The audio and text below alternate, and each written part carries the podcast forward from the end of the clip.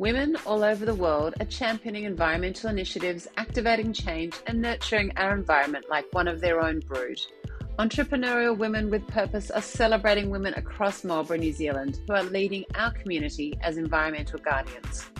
Our podcasts are full of action oriented takeaways, so be sure to have your journal as we delve into their stories and celebrate their passions.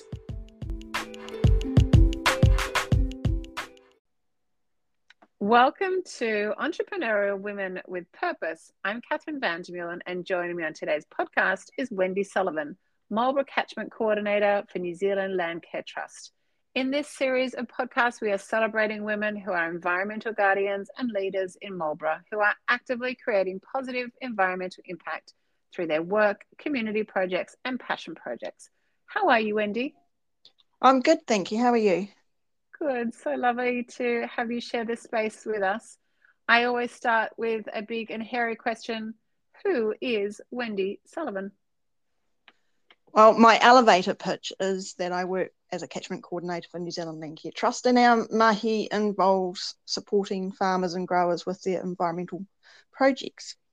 But um, for me, caring for the environment is is a lifestyle choice as well as a job and um, I have a few wee other contracts on the go. So I do a little bit of work for council and for a farmer catchment group.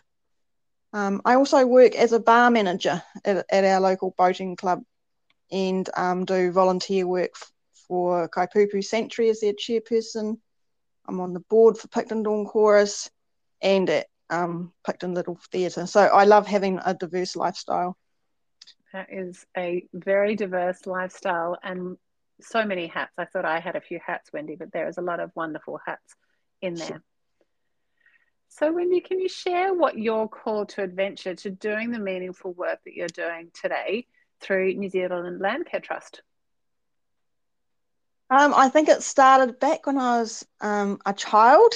Uh, I I spent my childhood watching Our World documentaries and getting really excited and passionate about um, lions and tigers and all the things that were on our world. And I'm really embarrassed to say it hadn't crossed my mind um, that New Zealand wildlife was equally as exciting and also equally as vulnerable. And then um, one day when I was in my late teens and scouting around for a, a job, I read um, the Black Robin story. So if anyone hasn't read about the Black Robin story, back in the uh, I think it was the 70s. It's really inspirational, um, bringing black back the black robins from five individual birds to now I think oh there's over 200 of them. And I realised from that point on that you know there was a whole new world out there for me to charge into. So I headed off to university, did a master's in conservation and ecology, and then worked for DOC um, for 20 years. And then uh, three years ago, know, while DOC does some great work, um, personally, I think it's critical that individuals take charge of the environment in their own backyard. And so I um, saw the opportunity to work directly with communities through New Zealand Landcare Trust. And so, what are you most passionate about as an environmental guardian?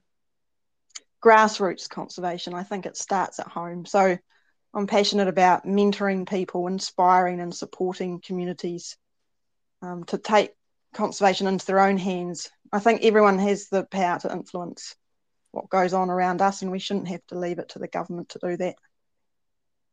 Can you evolve a little bit more on what you mean by grassroots conservation and obviously people taking these things into their own hands and being environmentalists and conservationists that every it is everybody's role but can you just share a bit more about maybe some tangible things of how to be a grassroots conservationist um, well, I'll start off in my own backyard here in Picton. So, um, as I said, I'm the chairperson of Kaipupu Wildlife Sanctuary, and um, yeah, that that is pretty much run by volunteers. They they started in 2007 and um, set up this amazing conservation program over 40 hectares in Kaipupu Sanctuary. So, yeah, um, it tries to get all of the all of the people in Picton involved in trapping or um, monitoring the birds or counting lizards yeah, it's it's really a project for everybody.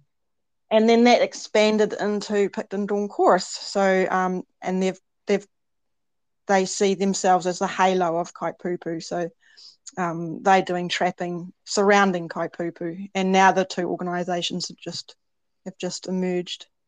And then for New Zealand Landcare Trust, I'm um, helping rural communities with with similar projects. So coming together as a catchment group, where all the neighbours in one catchment, um, just through sharing ideas, pooling resources, um, taking the pressure off each other by supporting each other to tackle some of these big environmental issues. Suddenly, it becomes, you know, the weight is not only on your shoulders; it's it's shared collectively. So, I think that's really powerful when people get together, brainstorm, and come up with solutions to a problem in their own backyard. Love it. And Wendy, why is it so important for us all to take leadership to protecting our environment? Why shouldn't we just leave it up to senior leaders in councils or central government? Why is it up to us all? Because we all live on this planet. I think we've all heard the term there's no planet B. Um, and so we need to, it's, it's all of our problem. It's, it's not we shouldn't just leave it into the government's hands because they are not living in our communities. They might not understand our environment or our problems. Um, we understand that, so we should be powerful in influencing and changing that for the better. And so, what have been some of the key learnings that have really changed your perspective on these topics along the way? My key learning over the last three years with New Zealand Landcare trust is not to put people in boxes. We hear all the time of this rural urban divide. Um, we hear bad news stories from the media all the time about our rural communities, but I feel honoured to work with some of the um, farmers and growers in environmental management. They have amazing passion and really innovative thinking in how to tackle some of these environmental projects and um, they have the environment at the front forefront of their minds. It's not just you know making profits; is that they do care about their homes and their land. So that that's been my learning over the last three years. Um, my goal is to help them tell the rest of us about that great work and to get some of these positive stories out there so we don't always get inundated with with the minority bad ones.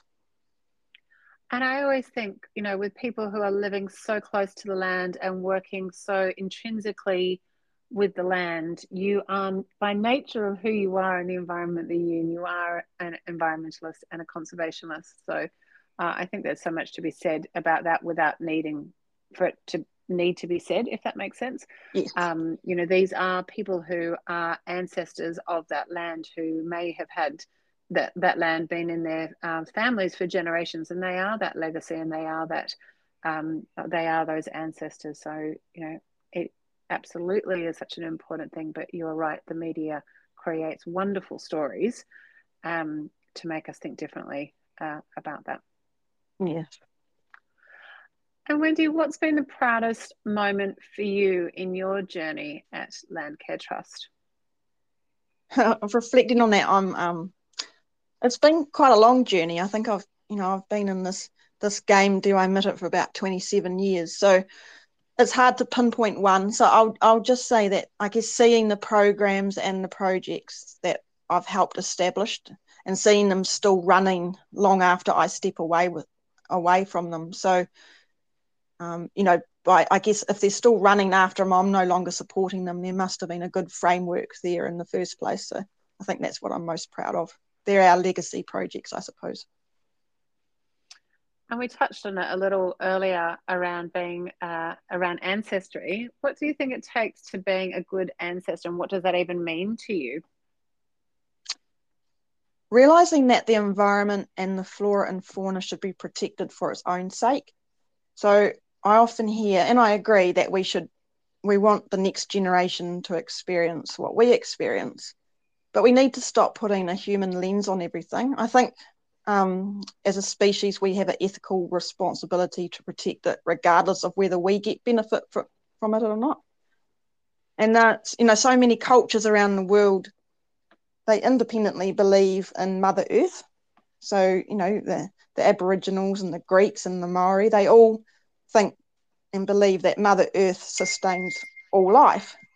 So, um, you know, if perhaps if people followed that train of thought, protecting the environment would become more natural um, because we're looking after our mother after all. So, I reckon we on Mother's Day should plant a tree to give gratitude to our Earth Mother as well as giving flowers to our Earth Mother.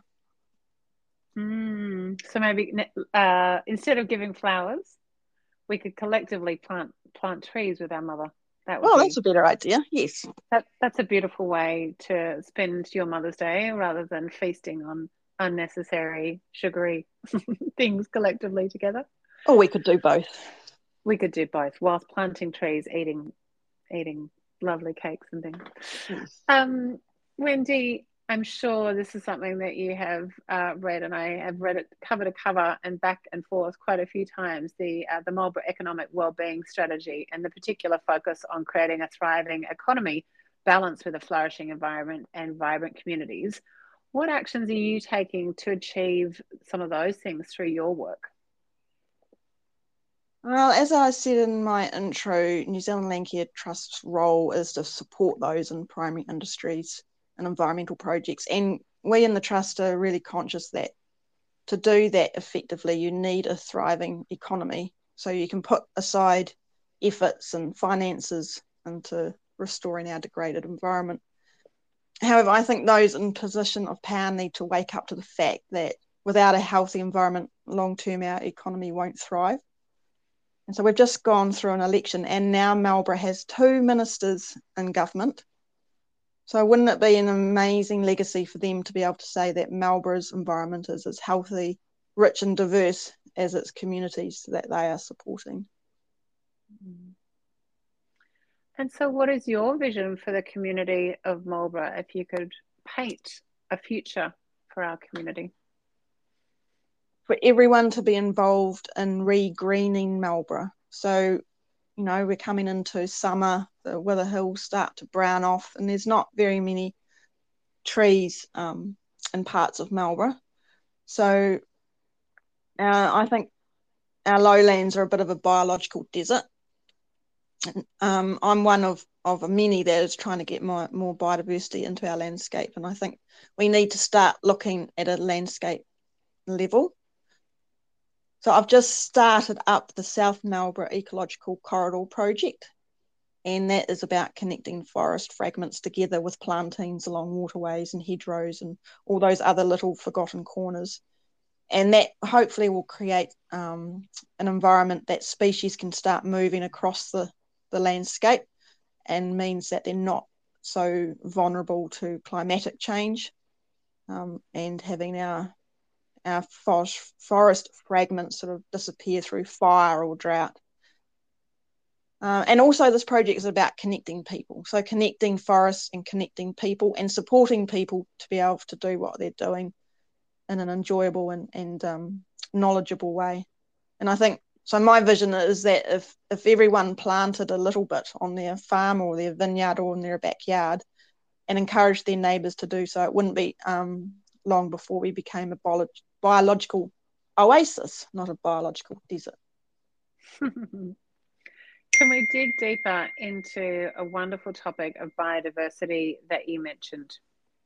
Can you share more about what biodiversity means, what it looks like? Yeah, open to open to you sharing your knowledge on what that what that's all about.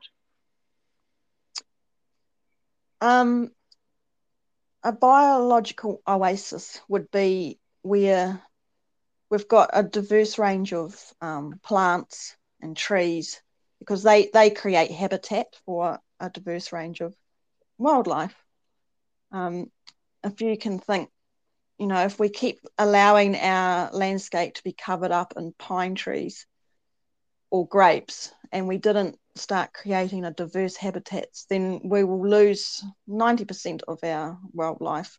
Some can live in pine trees or and some can live in vineyards, but um, there just won't be the range of species that we should be having. so I, I think yeah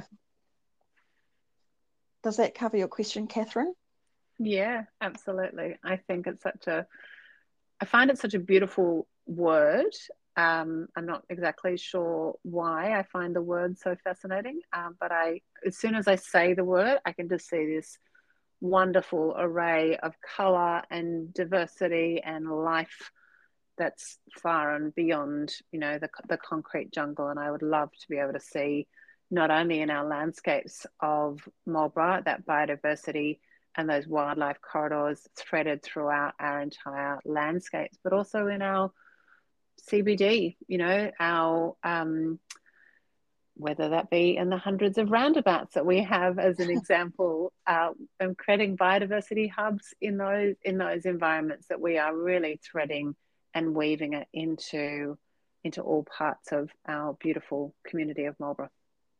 Yeah, and some of our um, brainstormings for climate action Marlborough meetings, we've been talking about you know, we don't want to lose our productive land because that's just naive to think that we should be converting productive land back into forest. That we've got to support our population, but there's so much land that's not being used, perhaps um, in a, an efficient way, and maybe we can start looking and turning all of those little bits of wasteland into areas that are um, not only beautiful to look at but functional ecosystems as well. So it's really important, I think that we're not black and white about this, that we investigate all those grey areas as well. I think there's lots of magic in those grey areas, Wendy. And so, finally, Wendy, what are three actions that our listeners can take from this discussion to embed into their world? The first action is to have a mind shift, um, in that you, you as an individual uh, are influential in your community. I, I hear all the time that um, what's the point in New Zealand doing this because such and such a country is polluting far more than us. And personally, I think if we, you know, if, if we can be leaders in, in rugby or wine production, we can be leaders globally in environmental management as well. So, first action is is to believe that you have um, the power of change the second action is to plant trees, plant native trees preferably, but plant plant trees in, in any space you can.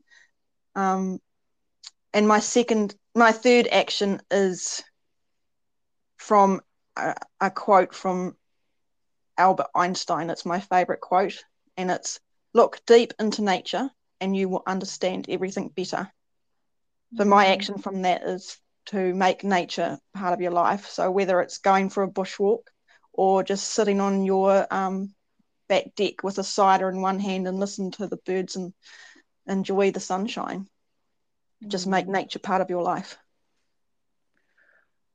Can we dig a little deeper into one of those, particularly around the, that mindset shift? Uh, and as you said, around you know creating influence in your community and you know taking that leadership role to creating environmental environmental action no matter what stage of your learning journey you are at how do we even start by that mindset shift? Is that mindset sh- mindset shift around educating ourselves on topics? Is it about spending more time in nature? What are the what's going to shift that mindset to then be able to take action and think differently? Surround yourself um, with others who believe the same. So a lot of people who don't think they're going to make a difference are maybe a little bit nervous about what they can do.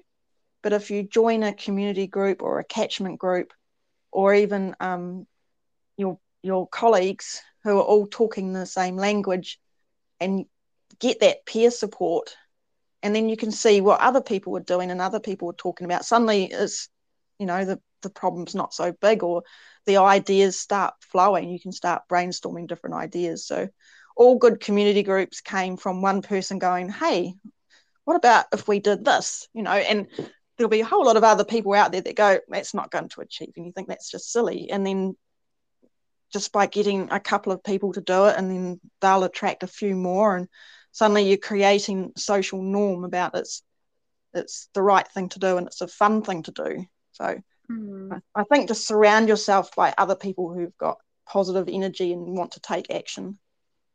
Yeah, and I've particularly seen that this year with our work with Climate Action Marlborough and the people that are now surrounding around that project of a collective mission and the organizations that we're able to connect with and create pathways and you know it's all based on values aligned people coming together for a collective a collective mission um, even this week i've been chatting to or last week chatting to lots of uh, organizations around our community and even a year on compared to the conversations we were having last year there is a very different level of knowledge and appetite and discussion on so many of these topics that I'm really excited to see where our wonderful community of Marlborough can really band together to take even deeper, to take even deeper action.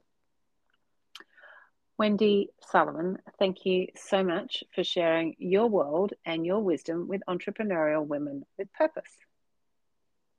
It's been a pleasure, Catherine. Thank you.